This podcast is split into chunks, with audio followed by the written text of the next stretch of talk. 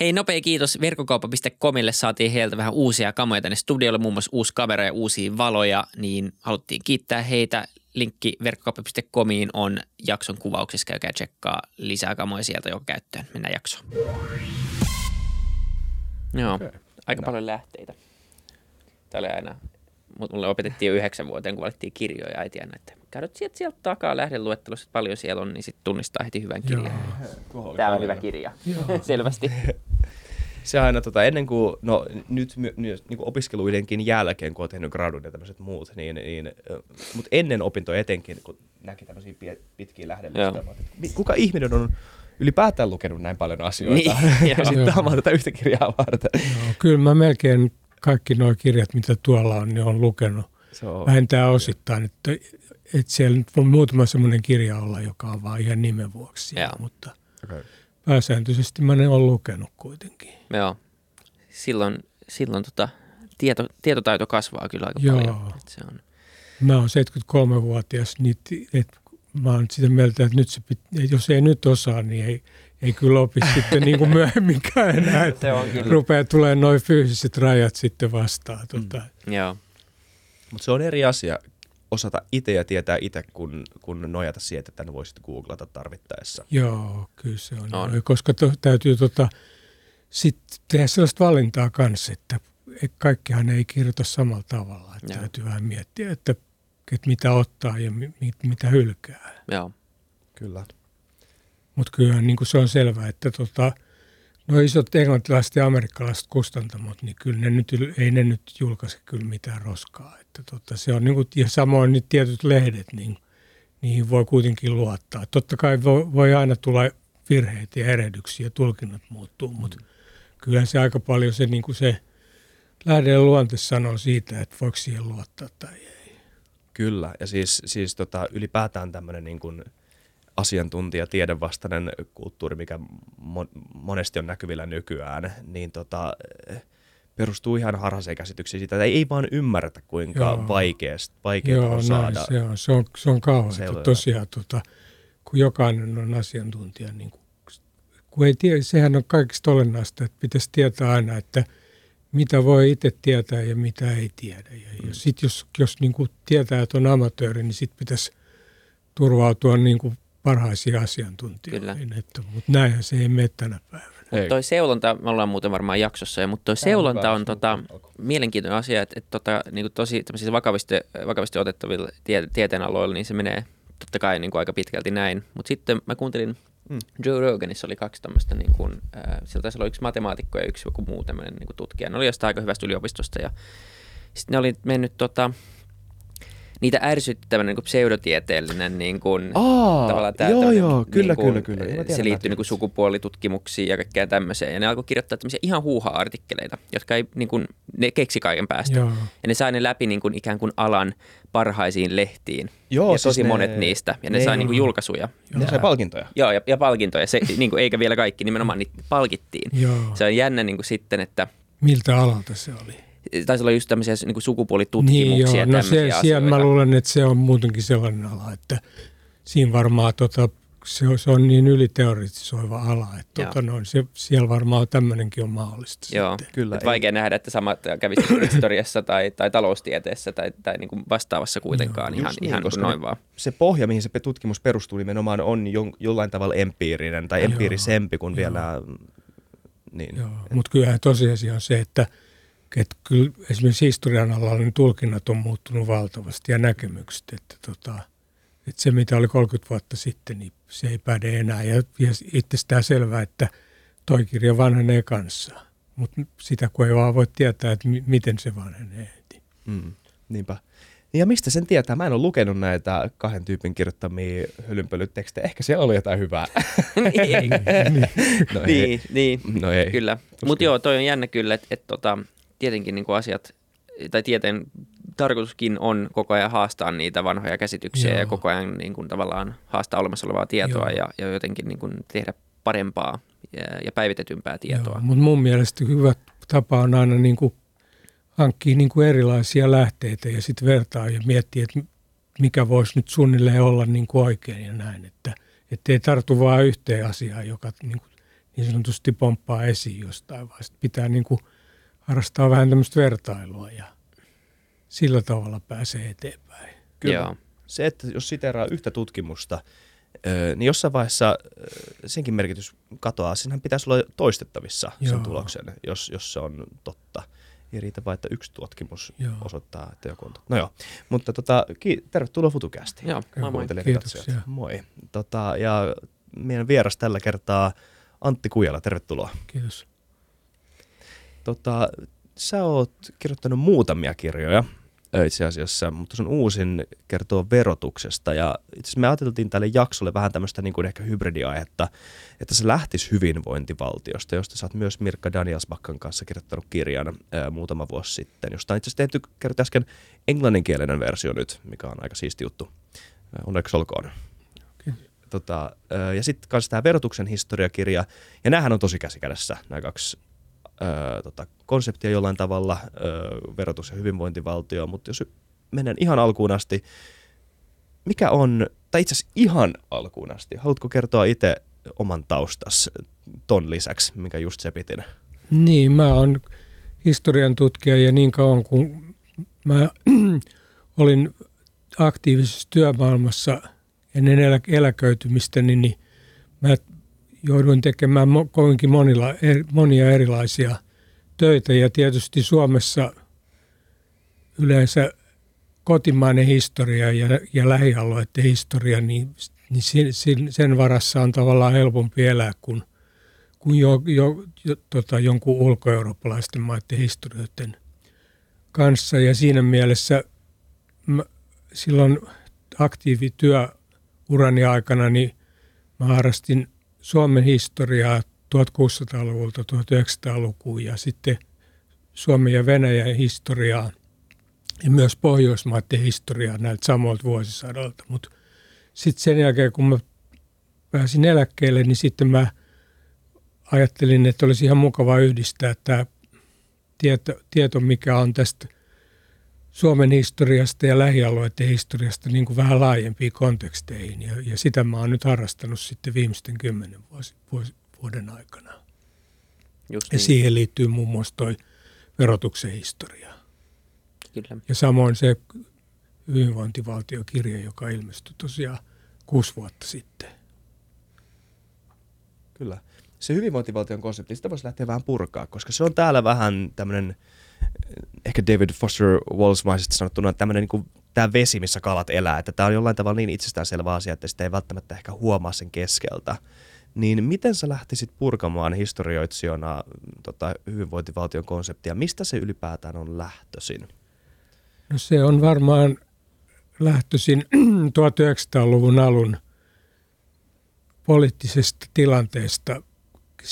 Silloin 1900-luvun alussa niin oikeastaan jo ennen ensimmäistä maailmansotaa niin jossain Englannissa ja Ranskassa ja Saksassa ryhdyttiin miettimään, että miten ihmisille voidaan kustantaa eläkkeet. Ja tietenkin siihen vaaditaan, vaaditaan verovaroja. Mutta ne, ne muutokset tai ne reformit, joita tapahtui ennen ensimmäistä maailmansotaa, ne oli erittäin, niin kuin, erittäin tota, puutteellisia. Ja, ja sitten ensimmäinen maailmansota tavallaan teki tämmöisen niin kuin suuren käänteen, koska sinne sotaan mobilisoitiin nuoret miehet kokonaisuudessaan, siis sotaa käyvistä maista. Ja se oli tietenkin myös taloudellinen, suuri taloudellinen ponnistus. Ja silloin tämmöisenä todennäköisesti vaan niin kuin ajateltiin sitä välitöntä tilannetta, niin veroasteita nostettiin. Ja se keskeinen muutos, mikä tapahtui, että sitä ennen tämmöinen veroprogressio oli ollut erittäin lievä. Sanotaan 2 prosenttia tai 5 prosenttia, että tota, siinähän ei progressiota oikeastaan ollenkaan, jotka on korkeampia veroasteita. Ja nyt, nyt ne nostettiin ja sitten samoin ryhdyttiin tota, liike-elämää, siis yrityksiä verottamaan, nimenomaan sotavoittoja. Ja sitten sen jälkeen, kun tämä sota päättyi, niin, niin valtiot huomasivat, että eihän se aiheuttanutkaan mitään kohtuutonta haittaa, että nämä korkeat veroasteet, ja niinpä ne jäi. Ja sitten tietysti sitten oli, kun, kun oli näitä verotuloja, niin oli mahdollista järjestää kansanopetusta, laajoille kansanjoukoille ja sosiaaliturvaa. Nämä, nämä uudistukset sitten kehittyi pikkuhiljaa 1900-luvun luvun aikana. Ja tähän tietysti liittyy sitten se, että tuota, yleinen ja yhtäläinen äänioikeus saatettiin voimaa kaikissa kehittyneissä maissa näihin aikoihin. Eli, ja sitten se täytyy nähdä näin, että tuota, hyvinvointivaltio, niin se rajoittuu kyllä näihin rikkaisiin maihin. Että hmm. Mä en puhu hyvinvointivaltiosta näissä siirtomaissa tai sitten nykyisissä kolmannen maailman maissa. Että yksi, siellä, siellä ei, ei nämä, nämä palvelut ei ole yleisiä eikä, eikä kun, kun talous on kehittymätön ja suuri osa ihmisistä on töissä jo tämän, tämmöisen virallisen taloussektorin ulkopuolella, siis kengän kiilottajia tai kaupustelijat tai mitä tahansa, niin eihän niiltä voi paljon kerätä verojakaan. Ja tota, eli hyvinvointivaltio, kyllä se edellyttää semmoista niin kuin kehittynyttä taloutta. Että tämä on ehkä se, miten, miten hyvinvointivaltio on syntynyt Euroopassa ja sitten Pohjois-Amerikassa ja Japanissa tietysti. Kyllä kun aika usein kun puhutaan hyvinvointivaltiosta, niin se rinnastetaan pohjoismaisiin järjestelmiin ja, ja meidän, meidän eläkejärjestelmiin, koulutusjärjestelmiin ja siihen, että aika moni asia kustannetaan verovaroin. Mutta mikä on semmoinen ikään kuin virallinen määritelmä, jos me myös voidaan sanoa, että Japani ja, ja Pohjois-Amerikka ja monet Euroopan maat olisi, olisi hyvinvointivaltioita? No kyllä se varmaan on todella nämä, siis tämmöiset, että, että on tämmöiset kehittyneet julkiset palvelut. Ja siinä mielessä hyvinvointivaltio ei suinkaan rajoitu Pohjoismaihin tai länsi, edes Länsi-Eurooppaan, vaan siihen tulee mukaan, mukaan Yhdysvallat ja Kanada ja Japani ja varmasti Taiwan. Ja, ja nythän tämmöisiä jotain tällä, tämän tyyppisiä kehityspiirteitä on sitten tietysti havaittavissa jossa, jossain Itä-Euroopan maissa ja, ja, ja ja varmaan Venäjälläkin ja varmaan, ja varmaan myös kehitysmaissa, mutta kyllähän ne niin kuin on, jos vertaillaan näihin rikkaisiin läntisiin maihin, joihin mä nyt lasken myös Japanin, Japanin ja Taiwanin ja Etelä-Korean mukaan, niin, niin näissä ensin mainituissa, niin se on aika vaatimaton tämä kehitys. Ja eikö se ole eikö niin päällimmäisin ero ö, esim. pohjoismaisen mallin ja kaikkien muiden välillä on se, että jos miettii esimerkiksi, miten ihmiset suhtautuu Amerikassa julkisiin palveluihin, se on paljon, paljon kahtinaisjakoisempaa ja jopa ne, jotka tukee sitä, näkee nämä julkiset palvelut ikään kuin tämmöisenä niin kuin auttavana käteenä niille ihmisille, jotka on huono-osaisia. Onhan se osittain täällä myös niin, mutta täällä on ilmainen koulutus, terveydenhuolto, se kuuluu ns. kaikille. Joo. Se, se on paljon totalisoivampi ja niin. universaalimpi. Joo, no oikeastaan niin kuin tuossa tutkimuksessa puhutaan kolmesta hyvinvointivaltion mallista. Ja okay.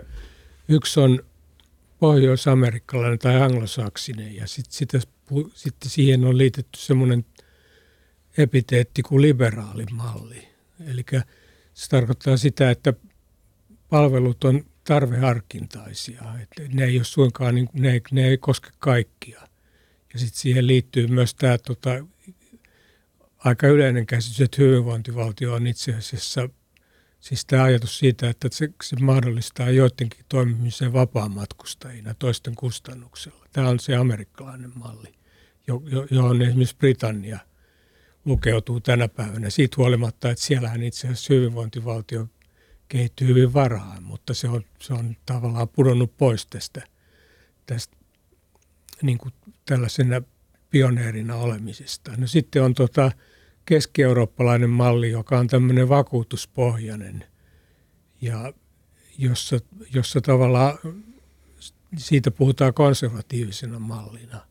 Ja siinä tota, esimerkiksi Saksa tai Ranska tai Italia on tyypillisiä ja siellä siis se perustuu siihen, että, tota, että perheen isä on perheen elättäjä ja, tota, ja hän, hänellä on sitten tämmöiset sosiaalivakuutukset ja sitten tota, jos, jos hän joutuu työttömäksi, niin sitten hän saa niin kuin apua sitä kautta. Ja tä, täs, tässäkin järjestelmäkään ei ole siis tavallaan niin universaali kuin pohjoismainen malli on. Ja, ja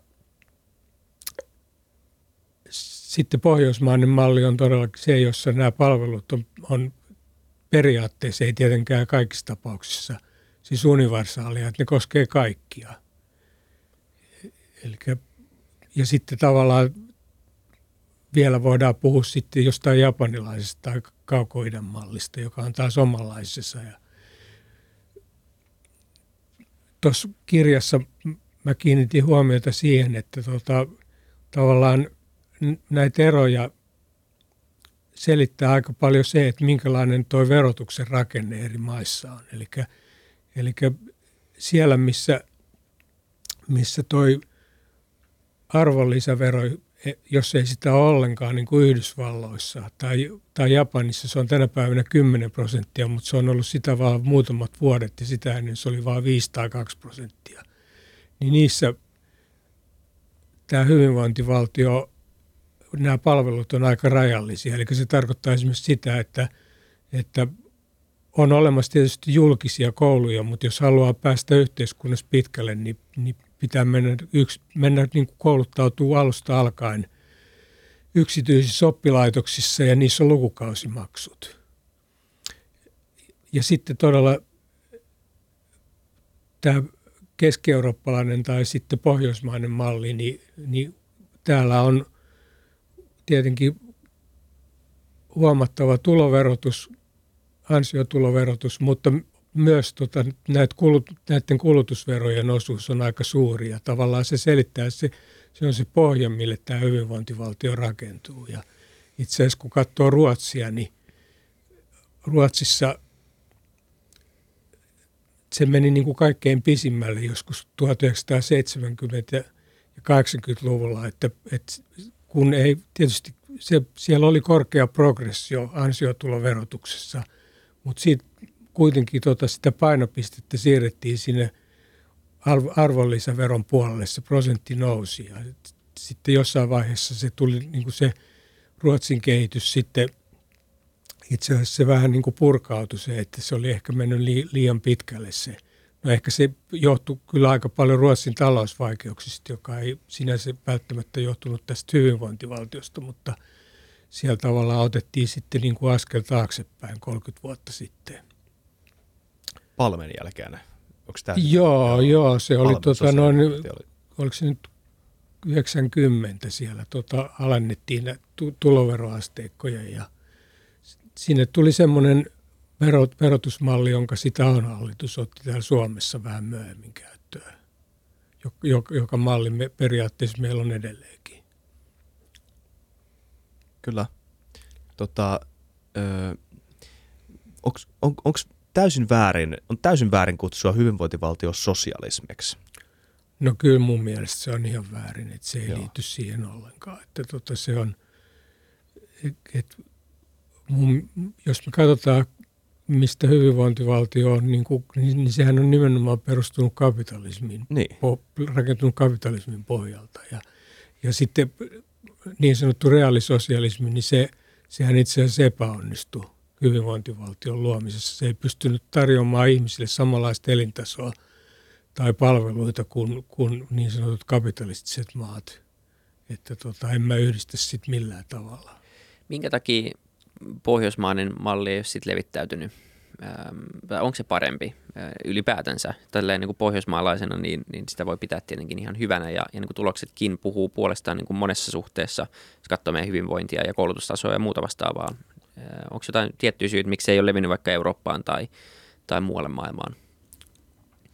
No Yhdysvaltojen osalta se on oikeastaan aika selvä juttu, että, että siellä on ollut – se ajattelutapa on ollut aina erilainen. Ja yksi, yksi mikä, minkä takia se Yhdysvaltojen hyvinvointivaltio jäi tavallaan kesken, niin, niin on se, että siellä on tota, tämä rotukysymys. Ja se on jotenkin, ja tämä sama asia saattaa tulla ajankohtaiseksi myös, myös Euroopassa ja Pohjoismaissa, kun toi, meille tulee tämmöinen maahanmuuttajaväestö. Ja, ja sit, koska Yhdysvalloissa ajattelutapa on ollut perinteisesti sellainen, että, että nimenomaan ainakin ne, jotka vastustaa näitä hyvinvointipalveluita, että, että siellä on tietty yhteiskuntaryhmä, joka tarkoittaa lähinnä mustia, jotka elää toisten kustannuksella. Ja, ja sitten siellä on ollut tämä tarveharkinta ja silloin kun on tarveharkinta Eli ne palvelut ei tule kaikille, niin niistä on helpompi leikata. Ja nyt, nyt kun, kun meillä tavallaan tuo väestöpohja monipuolistuu, niin Euroopassa ja jopa Suomessakin, mitä on nyt tapahtunut viimeisen 10, ehkä 10-15 vuoden aikana, niin on se vaara olemassa, että meille tuli tämmöinen sama ajattelutapa leviää. Mm. Se on ihan mahdollista.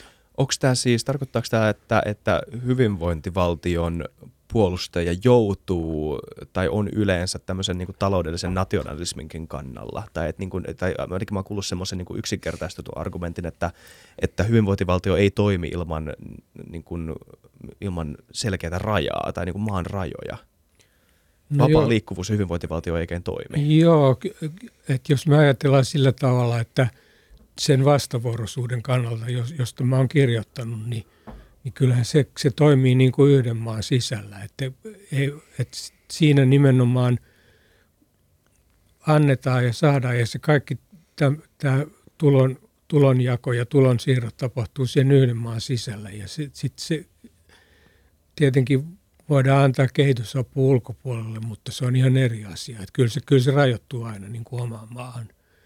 Mutta mä sanoisin vielä siitä Yhdysvalloista, että Joo. se on sikäli jännä – jännä tämä ajattelutapa, että, tota, että, että mustat on nimenomaan tämmöinen ryhmä, joka on vapaamatkustajina nauttii näistä palveluista eikä halua tehdä töitä. Eilen oli muuten erittäin hyvä televisio-ohjelma Ronald Reaganista, jos, jos puhuttiin just näistä asioista ja kuinka hän rakenti aikanaan sen oman poliittisen uransa sillä, sillä sen varaa, että hän ei koskaan esittänyt suoraan rasistisia mielipiteitä, mutta hän esitti ne sillä tavalla, että, että kaikki ymmärti, mistä Joo, on niin kuin kysymys. Että hän, hän niin kuin nimenomaan rakenti sen uransa sen, sen varaa. Niin mä haluaisin sanoa sen, että, että Yhdysvalloissa aina tota, enemmistö köyhistä on ollut valkoisia ja on tänä päivänäkin, mutta tämä käsitys, jossa ne leimataan nämä – niin sanotut vapaamatkustajat, niin leimataan yhte, kuuluvaa, että ne, siellä on vain yksi kansanryhmä, niin se ei pidä paikkaansa. Mm.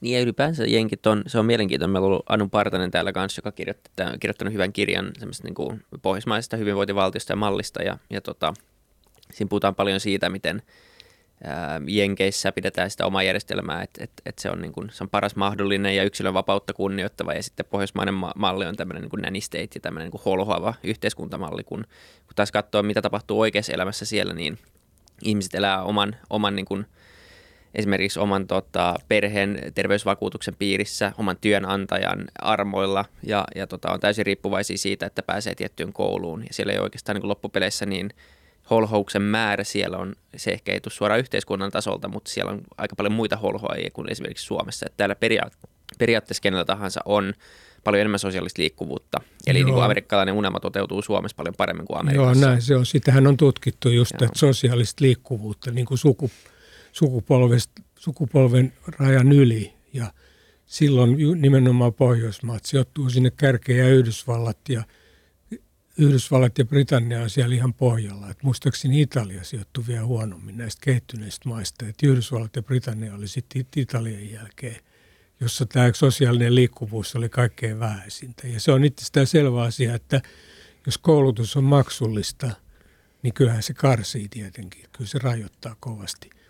Mutta sitten mä palaan vielä tuohon Japaniin. Mä olen asunutkin Japanissa jonkin aikaa ja – tunnen sen aika hyvin, vaikka mä en osaa, osaa puhua japania, mutta, mutta kuin ihan alkeellisia asioita. Mutta joka tapauksessa mä kuitenkin luulen tuntevani aika hyvin sen japanin, niin, niin ettei, ettei nyt sanota, että Pohjoismaat on niin, kuin niin ylivoimaisia, niin Japanihan on jossain mielessä se tämmöisissä terveysasioissa, niin se on ihan, ihan kärjessä mutta se ei ehkä välttämättä johdu nyt hyvinvointivaltiosta, vaan se saattaa johtua terveellisestä ruokavaliosta. Mutta on yksi semmoinen kirja, jossa, jossa kaksi brittiläistä, brittiläistä tutkijaa tarkastelee, tarkastelee va, näitä eri hyvinvointivaltioita muun muassa tämän terveyden perusteella ja he panee Japanin silloin ihan ykkössijalle. Että, että tota, se vähän riippuu aina kriteeristä, millä, millä, minkä pohjalla arvioidaan. Kyllä. Just se. Koska siis yksi varmaan Amerikan ja Euroopan isompia eroja on tämä vapauskäsitys. Ja se, että te puhuitte siitä jo vähän tästä, mm. mutta siis Amerikassa on ihan, ihan, ihan erilainen sanakin sille. Ei ole vaan pelkästään freedom, puhutaan sanasta liberty, joka on ihan erilainen se konsepti kuin mikä Joo. meillä on Suomessa esimerkiksi. Ei me, me ei jollain tavalla, se ei ole iskostunut meihin samalla tavalla öö, meidän historian kautta, vaan siis täällä vapaus ehkä modernisti käsitetään nimenomaan semmoisena mahdollisuuksien vapautena ja millä tavalla yhteiskunta sen mahdollistaa, eikä semmoisena, että mä oon valtiosta ja kaikista muista toimijoista riippumaton saari, joka elää vapaasti ja mä saan tavallaan itse päättää mun oman polun oman onneni nojalla. Se on ihan erilainen vapauskäsitys, koska Joo. se faktisesti rajoittaa paljon enemmän suurimpaa osa ihmisistä, kun taas sitten samalla on näitä tota, selviytyjiä ikään kuin, jotka menestyy ja pääsee, sen, pääsee esteiden yli ja läpi. Joo. Se ei ollut kysymys, se oli ei, enemmänkin se vaan toteamus.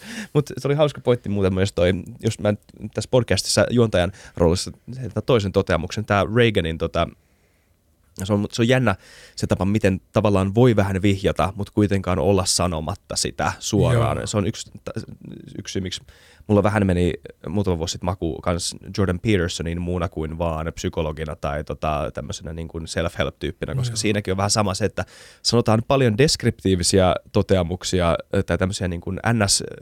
Niin kuin vaan huomioidaan muutamia asioita, mutta ei kuitenkaan sanota sitä loppupäätelmää. Jätetään se preskriptiivinen osa pois siitä ja annetaan sen vähän niin kuin muhia kuuntelijan pään sisällä, Joo. mikä on tosi, niin kuin, se, ei ole, se ei ole älyllisesti rehellinen tapa Joo. kommunikoida mielipiteitä. No, poli, poli, sehän, poliitikothan menettelee tällä tavalla, niin, että ei hän ole tietenkään ainoa poliitikko, joka niin sanotusti pelaa, pelaa likasta peliä. Ei. Kyllä. Mutta palataan vaan niin, aiheeseen. Paljon puhutaan, puhutaan siitä, että, että tämä on niin hyvä malli tämä, tämä Suomi, mutta jos katsoo meidän tulevaa vaikka väestörakennetta ja, ja tota, työllisyystoimia ja ja verotusastetta näin, niin, niin tämmöistä niin palvelulitaskaa ei pystytä ylläpitämään enää tulevaisuudessa. Joo, näin, näin se on. Mä en ryhdy kyllä ennustamaan tulevaisuutta, mutta se on itsestään selvää, että nämä ongelmat on ihan reaalisia ongelmia ja ei, ei sattumaa, että niistä puhutaan, mutta mä en tiedä kuinka ne pitäisi ratkaista ja kuinka pian ne realisoituu ja kuinka, kuinka tota noin, niin akuutti sit se, ne akuutteja ne ongelmat on, niin sitä mä en pysty sanomaan, kun, kun mä en todellakaan ole yhteiskuntatieteilijä, mutta, mutta ne on ihan reaalisia ongelmia, se on selvä. Onko historiassa ikään kuin jotain esimerkkejä siitä, missä olisi voinut käydä näin, että ollaan lähdetty rakentamaan jotain tämmöistä ja, ja missä voitaisiin ehkä ikään kuin katsoa taaksepäin, että on jotain semmoisia tilanteita, missä väestön rakenne on. No Japanin väestön rakenne on ehkä, voisi olla yksi semmoinen, missä on tosi paljon vanhoja ihmisiä – ää, kuitenkin, ja, ja siellä niin kuin talouskasvu ainakin on, on hidastunut merkittävästi viime vuosien aikana. Joo, niin, ja Joo se, on, se on muuten jännä juttu, että, että taloustieteilijät puhuu, pitää tänä päivänäkin niin kuin väestön kasvua yhtenä talouskasvun niin kuin tämmöisenä suurimpana tekijänä. Mm. Ja, ja, ja ei ole sattumaa, että kun Japanissa väkilukuhan pienenee, niin talouskasvu ei ole 30 vuoteen juurkaan ollut. Ja tämä näkyy historiastakin, että esimerkiksi niin kuin Osmanien valtakunta, niin se polki paikallaan joskus 1600-1700-luvulla ja yksi syy varmaan siihen, oli siihen muitakin syitä, mutta yksi syy oli siihen, että siellä oli erilaiset kulkutaudit oli siellä niin kuin valloillaan ja väestö ei kasvanut ollenkaan. Että ky- kyllä se on ihan, väestökasvu on niin kuin yksi talouskasvun niin kuin tämmöinen moottori. Ja se, se tavallaan, ei se tietenkään ole koko selitys, mutta Yhdysvallat on menestynyt muun muassa sillä, sen ansiosta, että siellä väestö on koko ajan kasvanut, mm. mutta ei se siihen tietenkään rajoitu, vaan mun mielestä Yhdysvaltojen talouskasvun edellytykset on ollut nimenomaan, että siellä on tehty niitä, siis semmoisia innovaatioita, jotka on niin kuin vienyt sitä taloutta eteenpäin. Ja, ja se, se on sitten jännä, että tota, että niillä on ollut tavallaan varaa viimeisten 30 vuoden aikana niin esimerkiksi heikentää koulutuslaitosta ja, ja, ja, ja, ja niillä on, tota, jos katsotaan näitä terveysindikaattoreita, että tota, imeväis- ja lapsikuolleisuutta, niin nehän on, nehän on joku Kuuba ja Liettua ja Valko-Venäjä, niin, niin niiden lukemat on parempia kuin Yhdysvalloissa. Niin se on – se on uskomatonta, että tota, koska luulisin, että tällaiset asiat sit vaikuttaa niin kuin talouskasvuukin. mutta tota, kuitenkin jotenkin ne on tällä näillä innovaatioilla, niin ne on varmaan tota, vienyt sitä eteenpäin, mutta, mutta tota, mitä tapahtuu tulevaisuudessa, niin sitähän ei tietenkään kukaan tiedä. Joo, kyllä. Ja, ja niin kuin tuntuu että tällä hetkellä, minkä takia esimerkiksi koronassa elvytettiin niin paljon, niin deflaatiota halutaan ainakin välttää loppuun saakka, mikä on ollut Japanin joo, tilanne. Ja sieltä, siitä eroon pääseminen on, on niin kuin, tuntuu olevan todella, todella vaikeaa. Joo, joo, se Japani on jännä, jännä maa siinä mielessä. Mä en ole nyt käynyt yhdeksän vuoteen siellä, mutta en usko, että mun tiedot on, on vanhentunut kuitenkaan. Että sehän on hyvin toimi, erittäin hyvin toimiva yhteiskunta, ja, ja jossa on paljon varakkuutta. On siellä tietenkin ongelmiakin, mutta tota, ei se, niin kuin se, että se, se talous on polkenut 30 vuotta paikallaan, niin ei se kyllä näy katukuvassa.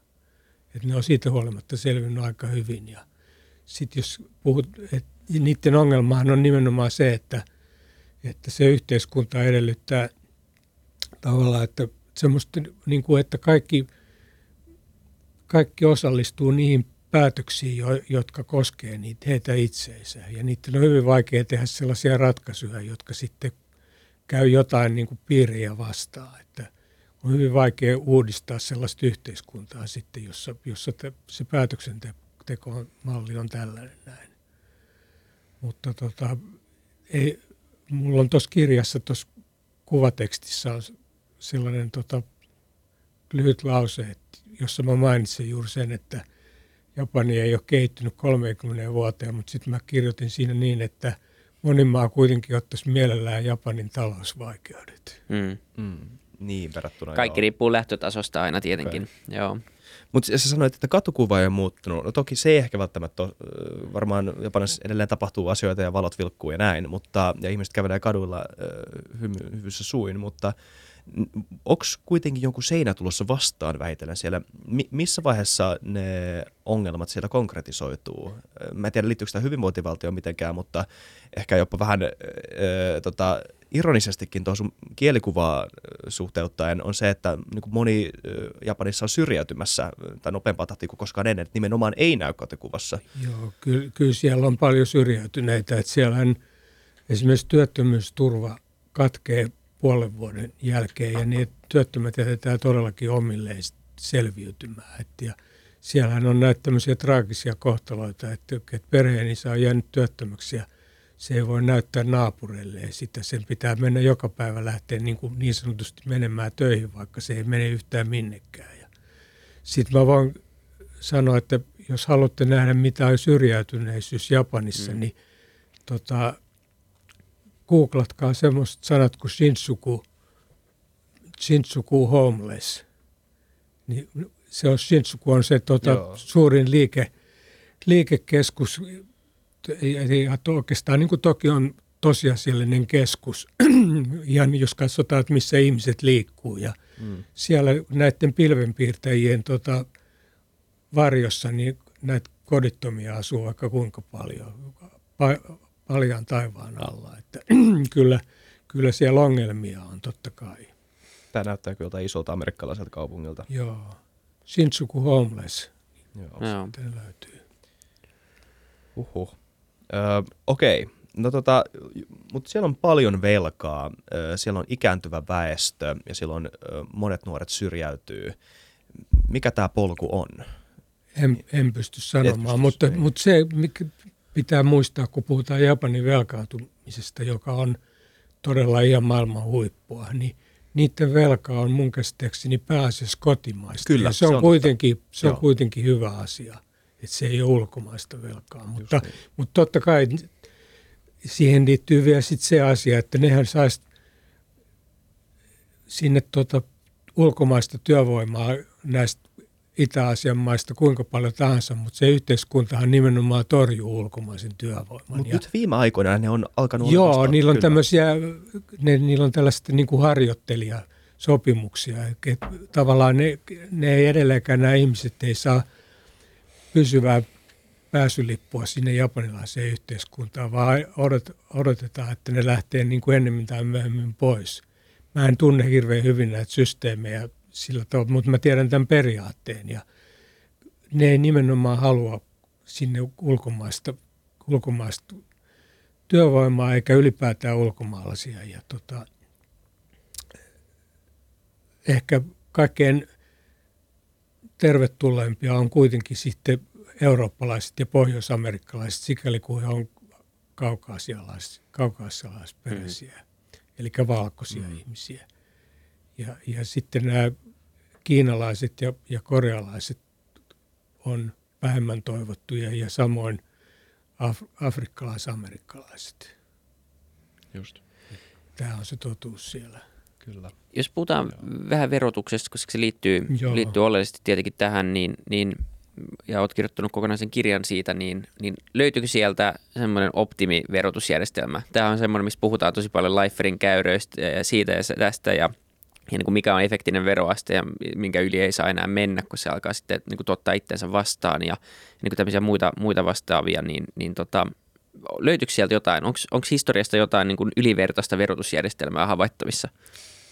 No tietenkin se verotus 1900-luvulla ja ennen sitä, niin se on ihan erilaista. Että nimenomaan, koska ennen 1900-lukua niin se verotuksen taakkaan oli niin, kuin niin sanotuilla syvillä riveillä, eli kans, su, suurilla kansanjoukkoilla. Ja yleensä ja eliitin tunnusmerkki oli se, että se ei kovinkaan paljon maksanut veroja.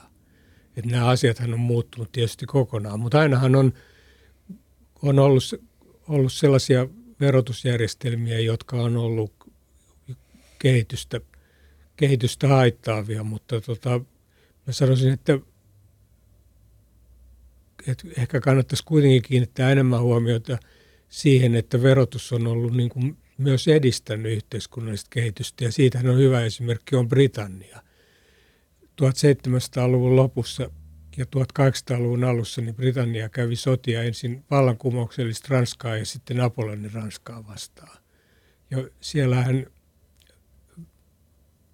valtion velka vuonna 1815 oli 220 prosenttia bruttokansan, vuotuisesta bruttokansantuotteesta, eli samaa luokkaa kuin mitä Japanilla on.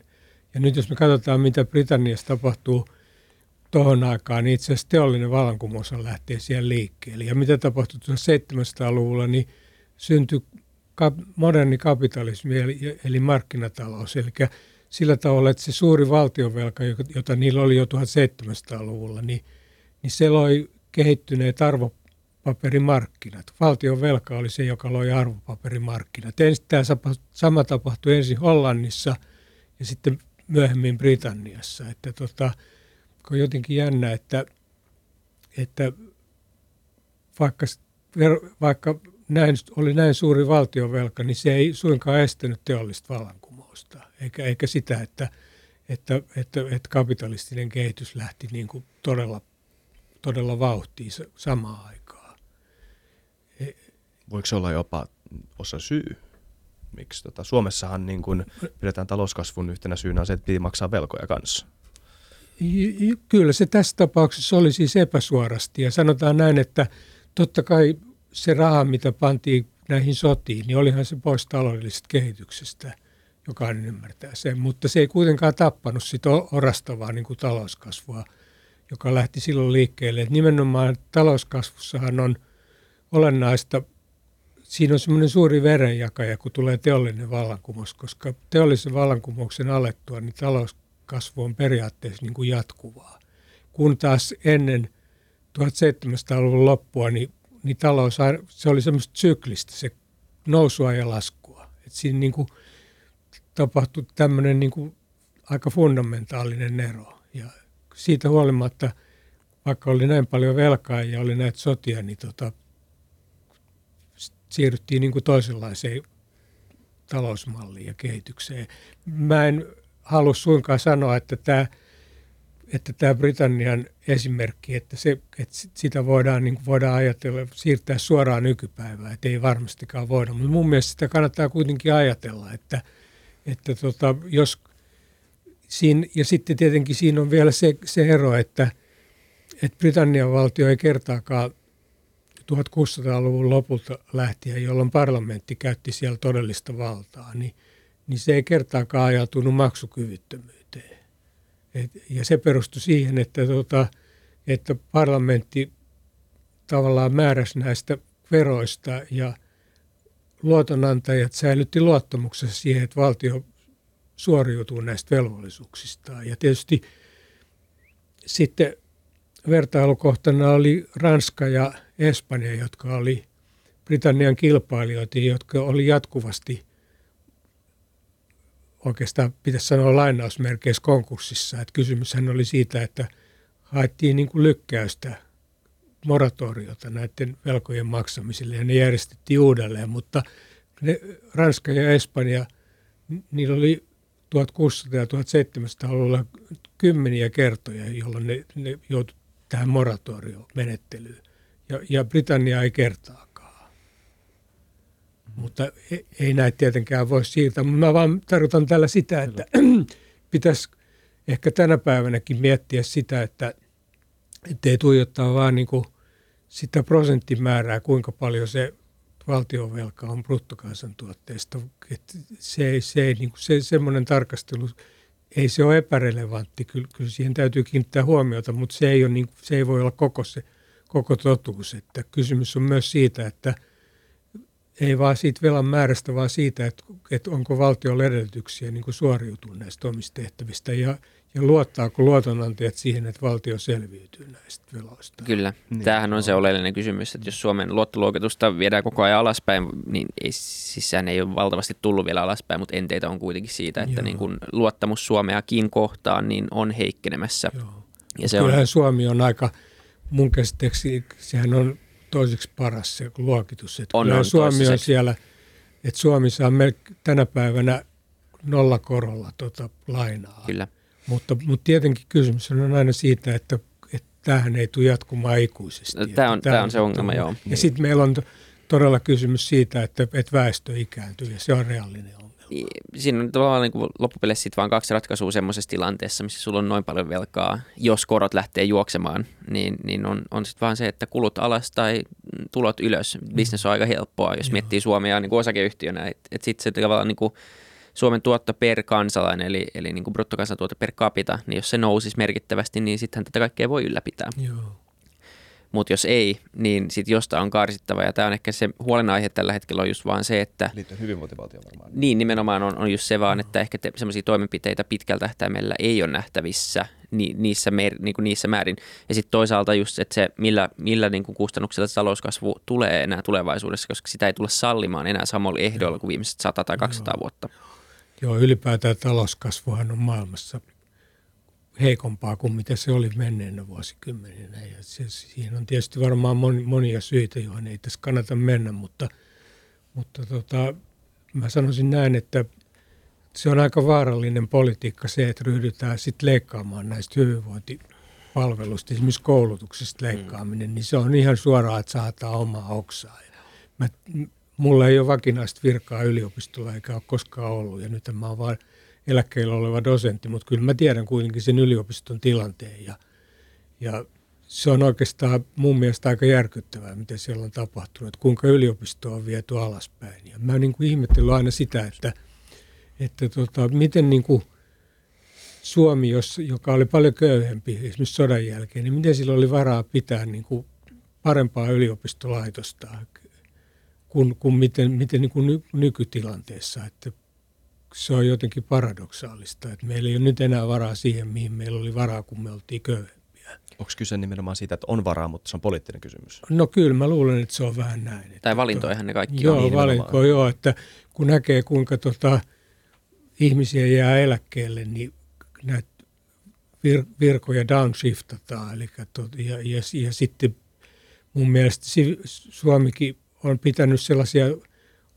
oppiaineita, esimerkiksi humanistisella alalla jotain, jotain assurologiaa tai egyptologiaa tai mitä tahansa. Ja tällaisia aineita, jotka voidaan ajatella, että nämä ei tuota yhtään mitään. Ja, ja, sitten, ja just tämmöisestä on sitten tuota, viime vuosina tingitty. Ja en usko, että se on tuota, niin kuin meidän menestymisen kannalta mikään hyvä asia. Mä, mä luulen, että, tuota, että näitä, näitä tarvittaisiin edelleenkin. Että ja samoin on seurannut huolestuneena näitä kulttuurileikkauksia, kun näitä veikkausvaroja on vähennetty, niin, niin sillä, sillä tiellä ei mitään hyvää seuraa, jos, mm. jos tota, vähennetään. Että kyllä, kyllä se näin on, että, että yhteiskunnan kehitys se edellyttää, edellyttää niin kuin kulttuuriin panostamista aika, aika laajalla niin kuin mittakaavalla ja, ja ilman, että mitään konkreettista hyötyä tulee niin kuin noin näky, näkyvästi.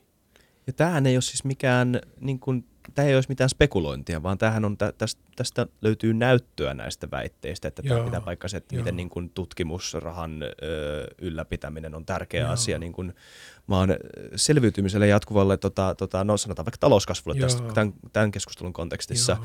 kun taas sit on, on, mä ymmärrän, että poliittisesti on, on hankalampaa ö, nähdä sitä eroa, jonkun kulttuuritukileikkaukseen ja sitten jonkun sosiaaliturvaleikkaukseen, koska jossain niin kuin välittömässä Maslown tarvihierarkiassa se on paljon niin kuin välittömämpi se, että viedään rahaa jonkun ruuasta pois Joo. kuntaan, et, kun taas, että leikataan jostain Joo. kulttuurista tai tutkimuksesta tai whatever, mutta niin kuin sillä on konkreettista hyötyä Joo. pitkällä ja, ja sitten sanotaan just niin kuin jostain koulutuksesta leikkaaminen, niin Yhdysvalloissahan on tapahtunut näin, että koska sitä tietenkin Yhdysvalloilla menee niin kuin aika paljon varaa siihen, että se on tota tämmöinen supervalta maailmassa. Mutta, mutta siellä nimenomaan, kun, kun on pyritty tätä valtiota tavallaan niin kuin purkamaan, näitä, niin, niin se on tapahtunut näissä koulutusmenoissa. Ja, ja se tarkoittaa tietenkin sitä, että silloin tulee nämä lukukausimaksut. Ja, ja tota, sehän on selvää, että silloin välttämättä ne, jotka, jotka olisi, joilla olisi niin kuin – ehkä eniten talenttia, niin ne ei pääse, tota, pääse niin kuin, tavallaan näihin oppilaitoksiin. totta kai on stipendejä ja muita, että sinne pääsee jonkin verran sellaisia ihmisiä, jotka ei pysty näitä lukukausimaksuja maksamaan, mutta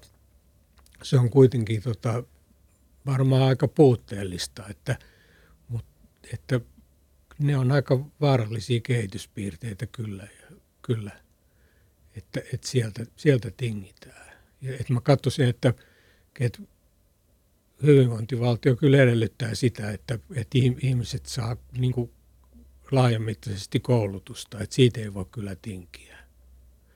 Ja näkee hyvin sitten jossain latinalaisessa Amerikassa, jo, jo, joiden asiat ei ole nyt kauhean hyvin, niin ei siellä kyllä mikään kovin hyvä koululaitoskaan ole.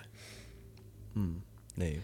Mutta mut entäs sitten jos puhutaan verotuksesta ja siitä, että kuitenkin talous on paljon kansainvälisempi nykyään ja maat käy paljon enemmän vero, niin kilpailua verojen Joo. kanssa toistensa kanssa, niin miten tämä, puhuttiin siitä, että hyvinvointivaltio, niin kun sen integriteetti säilyy vaan rajojen sisällä, mutta tämäkin on uusi elementti, joka tuo tämmöisen kansainvälisen kilpailuelementin. Aivan miten oikein. Se... Ja nythän nimenomaan Joe Biden halusi tehdä lopun tai ainakin rajoittaa tätä kansainvälistä verokilpailua, joka on aika vahingollinen asia. Jos me ajatellaan jotain näitä Amazonia ja näitä amerikkalaisia teknojättejä, niin mun tietojen mukaan esimerkiksi Amazon viime vuonna 2020, niin se onnistui tulouttamaan kaiken myyntisä Luxemburgiin.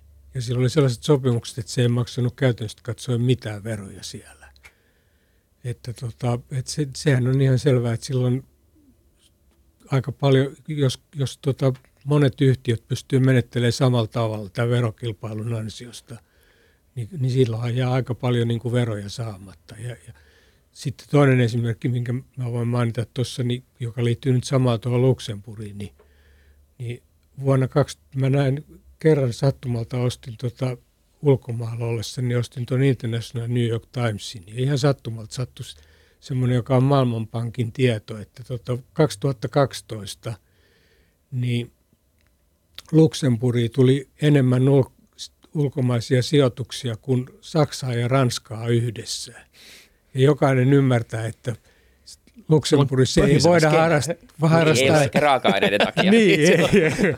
Eli toisin sanoen, että siellä on, niin kuin, tota, on näitä, just näitä sopimuksia tehty, että ei tarvitse mit, maksaa mitään veroja, niin – niin siinä mielessä Bidenin tämä olisi todella hyvä, mutta, mutta nythän se näyttää siltä, että no hän saa nyt sen varmaan se 15 prosenttia menemään läpi, mutta, mutta sitten hänellä on tietysti näitä tarkoituksia myös niin kuin kiristää tota yritysverotusta ja sitten rikkaiden verotusta Amerikassa, missä varmasti siellä on varmasti varaa kiristää, koska sitä on löysetty, löysetty niin paljon, niin mä kyllä epäilen, että eihän tule saamaan näitä uudistuksia läpi siellä. Ja, ei tule saamaan. Niin, niin mä, en, mä rupean ennustamaan, niin, mutta niin. ei se hyvältä näytä tänä Joo, mutta se yritysveroasia oli, oli mun mielestä nyt saatiin Irlantikin mukaan siihen, niin tämmöinen globaali minimivero yritysmaailma on Joo. nyt se 15 prosenttia on, Joo. on kuulemma se on, tulossa. Se on hyvä, hyvä alku, sanotaan Joo. näin. Että tota... Se ainakin niin kuin, tasapainottaa. Niin, Joo. se peliteoreettinen elementti niin. lähtee Joo. ainakin firmoilta teoriassa niin. pois. Joo, joo. Että että tämä, tota, se vangin dilemma. Joo, se on vahinko, että,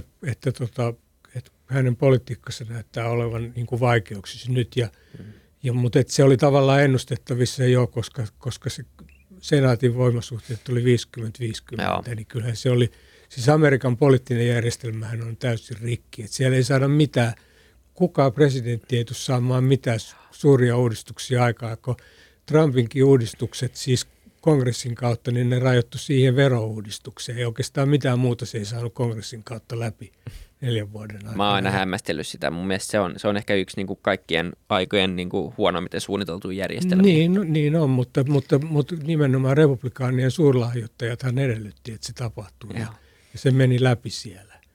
Että tota, jotenkin se heidän poliittinen järjestelmä on täysin rikki niin. kyllä. Mutta jo, joku voisi sanoa, että siis se, että siellä on kolmijakoinen vallan tota, jako, että se, se, se, on toimivaa, mutta siis jollain tavalla siis se, se parlamentaarinen politiikka junnaa. Siis. Joo. Mutta se, että mitä ei niinku saada aikaiseksi ja katsoa, missä mallit Nimenomaan, tapahtuu, niin joo, ei kyllä. se nyt hirveän tehokas joo. ole. En mä nyt sano, että Suomessa on mitenkään sen parempaa, mutta, mutta ylipäätään se tapa, millä niinku tehdään päätöksiä, niin, niin on, on, on siinä oikeuslaitoksessakin ongelma, että tota, kyllä mun mielestä niin kuin oikeuslaitos ei voi olla poliittinen. Ja Amerikassa se on politisoitu mm. täysin. Ja on totta. 6, 6 kautta 3. Että, Supreme tota, Court. Joo. joo. Että, et siellä nimenomaan vallanjako ehkä ei ihan toteudu niin, ei niin, se niin sit loppupeleissä kuitenkaan. Ei se mutta se, että Trump ei pysty, no siis nämä tota, rikkaiden verokevennykset oli yksi juttu, mitä hän sai aikaan silloin omalla aikaa. Ne Joo. oli aika huonosti suunniteltu, tota, aika huonosti suunniteltu Joo, paketti, ja ne oli kaikkein, vaikka oli, tukiskin niitä, mutta tota, niin. Ne oli kaikkein epäsuosituin suosituin, niin kuin tämmöinen verouudistus, mitä Amerikassa koskaan Joo, se ei ole kauhean hyvä. Joo. se oli, joo. Koska mutta... ihmiset, mistä mä oon puhunut siitä, että, että ihmiset, se on semmoinen meihin rakennettu ominaisuus, että kukaan ei tykkää siitä, että – joku on vapaa matkustajana sun, sun kustannuksella. Et Kyllä. Mä oon siitä ihan vakuuttunut, että se pitää paikkansa ja sen takia ihmiset ei pidä siitä, että joku selviää niin kuin vähemmillä rasituksilla kuin joku muu. Mm. Että se on ihmiset niin kuin edellyttää semmoista tietynlaista oikeudenmukaisuutta. Niin, mä oon miettinyt sitä, että jos, mitä jos olisi niin kuin vaan tasavero kaikesta, mitä sulle tulee, kaikille sama – riippumatta. Sitten niin kuin, sit, että tavallaan niin kuin maksaisiko kaikki sitten vaan kuitenkin loppupeleissä kiltimmin, että okei, joku voi sanoa, että jos joku tienaa enemmän, niin pitäisi maksaa enemmän, mutta toisaalta joku muu voi sanoa, että se meni. Niin. Mutta jos se olisi kaikille sama vero kaikista tuloista, niin se olisi mielenkiintoista vaan niin kuin nähdä se laskelma siitä, että, että niin kuin A, tulisiko enemmän veroja kassaan kuin rajun progression kautta, ja B, mitä tapahtuisi, jos kaikki niin kuin kiertäminen ja, ja niin kuin, ähm, niin kuin aggressiivisen epälaillinen tai niin kuin laiton suunnittelu niin loppuisi. Joo, mutta tosiasiahan se, että mehän ollaan aika lähellä tasaveroa ja kaikki, että loppujen lopuksi, koska sen henkilökohtaisen tuloveron osuus kaikista verotuloista, niin se on alle 10 prosenttia Suomessa. Ja periaatteessa kaikki muut verothan on tasaveroja.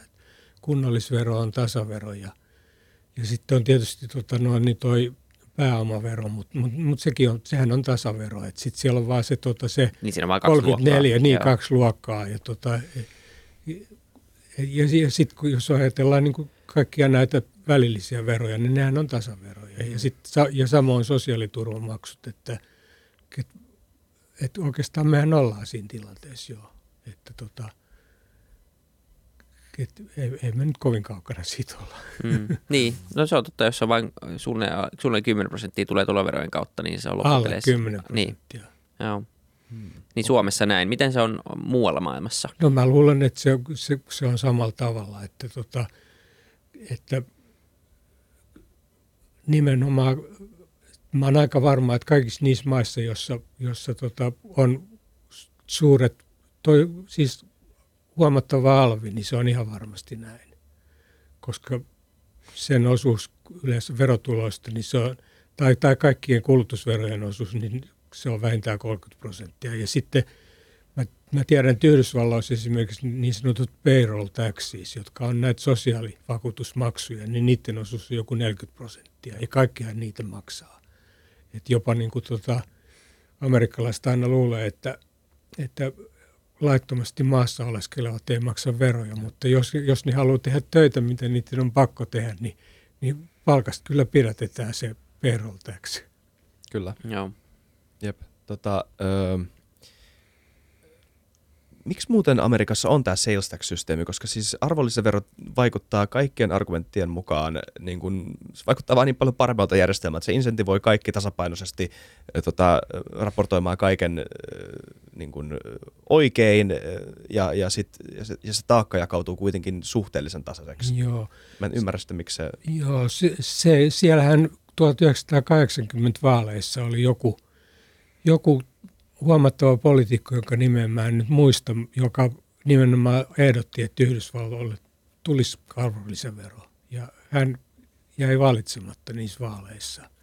Mutta onhan siellä tietenkin sitten tota, tämmöisiä valmisteveroja ja tällaisia tota, kulutusveroja on osavaltiokohtaisesti, että eihän ne ole kokonaan tietenkään, että kyllä, kyllä niillä on, mutta ei niiden osuus on niin suuri siellä ja – en mä tiedä, kyllähän tämmöiset tietyt poliittiset traditiot vaikuttaa sitten, että, että miksi, aikanaan puhuttiin aina, että joskus 2-30 vuotta sitten, että jos Yhdysvalloissa bensa, bensaveroa nostettaisiin, niin ne, ne pystyisivät tasapainottamaan budjettissa. Ja mä luulen itse, että jos niillä olisi tämä alvi, niin, niin todennäköisesti ne myös pystyisivät tasapainottamaan budjettissa, mutta, mutta se, ei, se ei vaan ole poliittisesti mahdollista siellä. Mitä mieltä saat tästä väitteestä, että verotus on varkautta? Miten sä vastaat siihen? No mun mielestä se on aika populistista väitettä siinä mielessä, että tota, koska kysymyshän ei ole vain anta, pois antamisesta, vaan on myös saamisesta. Et se, et, kun puhuttiin nyt siitä vapaudesta, niin kaikkihan me ollaan yhteiskunnan jäseniä ja tota, se mitä me ollaan, niin me rakentuu aika paljon sen varaan, mitä me ollaan muilta saatu ja muun muassa yhteiskunnalta. Että tota, mun mielestä se on, se, on, se on populistinen väite yksinkertaisesti. Joo. Nimenomaan nykypäivänä, jos me ajatellaan, mennään historiasta taaksepäin, niin, niin todellakin siellä varha, varhainen, varha, varhaisimmat verot, niin nehän oli pakkoveroja, että ihmiset pakotettiin maksamaan ja, ne, ja, ja ensin, ne piti totuttaa ylipäätään maksamaan veroja, koska semmoinenkin aika on ollut, jolloin veroja ei maksettu ja siihen tarvittiin pakkoa. Ja me tiedetään, että näin tapahtui jossain kehittyneissä kulttuureissa hyvin varhaisessa vaiheessa. Siitä ei välttämättä tiedetä edes, miten, miten verotus on lähtenyt liikkeelle. Jossa, mutta me tiedetään trooppisesta Afrikasta, että silloin kun ne, niistä tuli siirtomaita, niin – ihmiset pantiin maksamaan veroja, joita ne ei ollut ennen maksanut. Ja, ja, ja siinä oli pakko käyttää pakkoa, koska ei ihmiset kyllä ruvennut mielellään maksamaan jotain, jota ne ei edes ymmärtänyt, mitä se oli. Mm.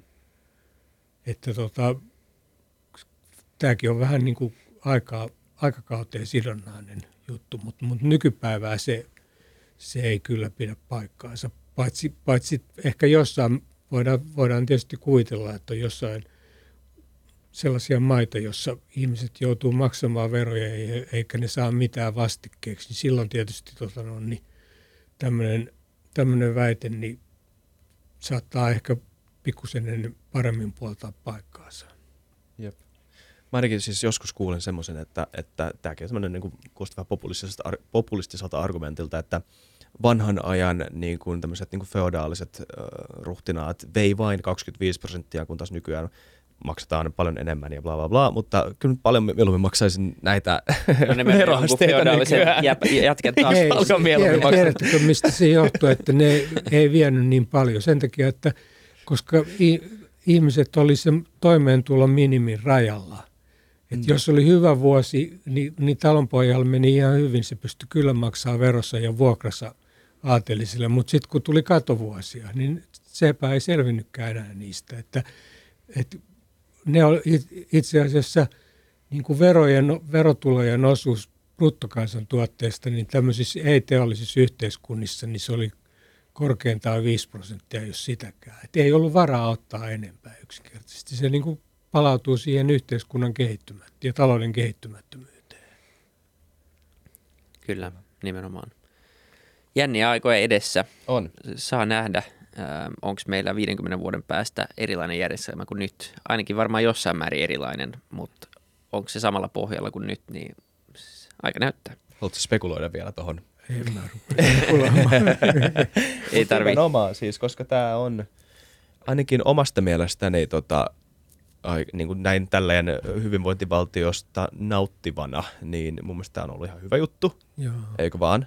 Tai jotenkin mun mielestä ehkä tulonsiirto on ihan hyvä keksintö öö, jonkun näkö, tai siis, mutta siellä vaaditaan myös tulo, talouskasvua, Joo. vaaditaan kapitalismia, Joo. vaaditaan innovaatiot, vaaditaan niin duunin tekemistä. Niin, ja leikki loppuu no- nopeasti, Niin. niin. jos tehdään niin kuin huonoja päätöksiä Joo, pidemmän päälle. joo. Ja just se peliteoreettinen elementti on aika aidosti niin kuin mielenkiintoinen tässä, että jos täältä Mm. lähtee ihmisiä pois tarpeeksi paljon, jotka on ollut isoja nettomaksajia, ja me ei pysty keksiä semmoista moottoria tilalle, niin sitten me ollaan kyllä tosi isossa pulassa. Joo, Suomen ongelmahan on nimenomaan se, että meillä pitäisi olla enemmän maahanmuuttoa, siis Joo. työperäistä maahanmuuttoa. Se on ihan selvä asia. Ja Joo. tietysti sitten ongelmana on se, että osa väestöstä vastustaa henkeä ja vereen sitä. Ja Joo. nyt ollaan ihan siinä saman ongelman edes kuin mikä Japanissa on.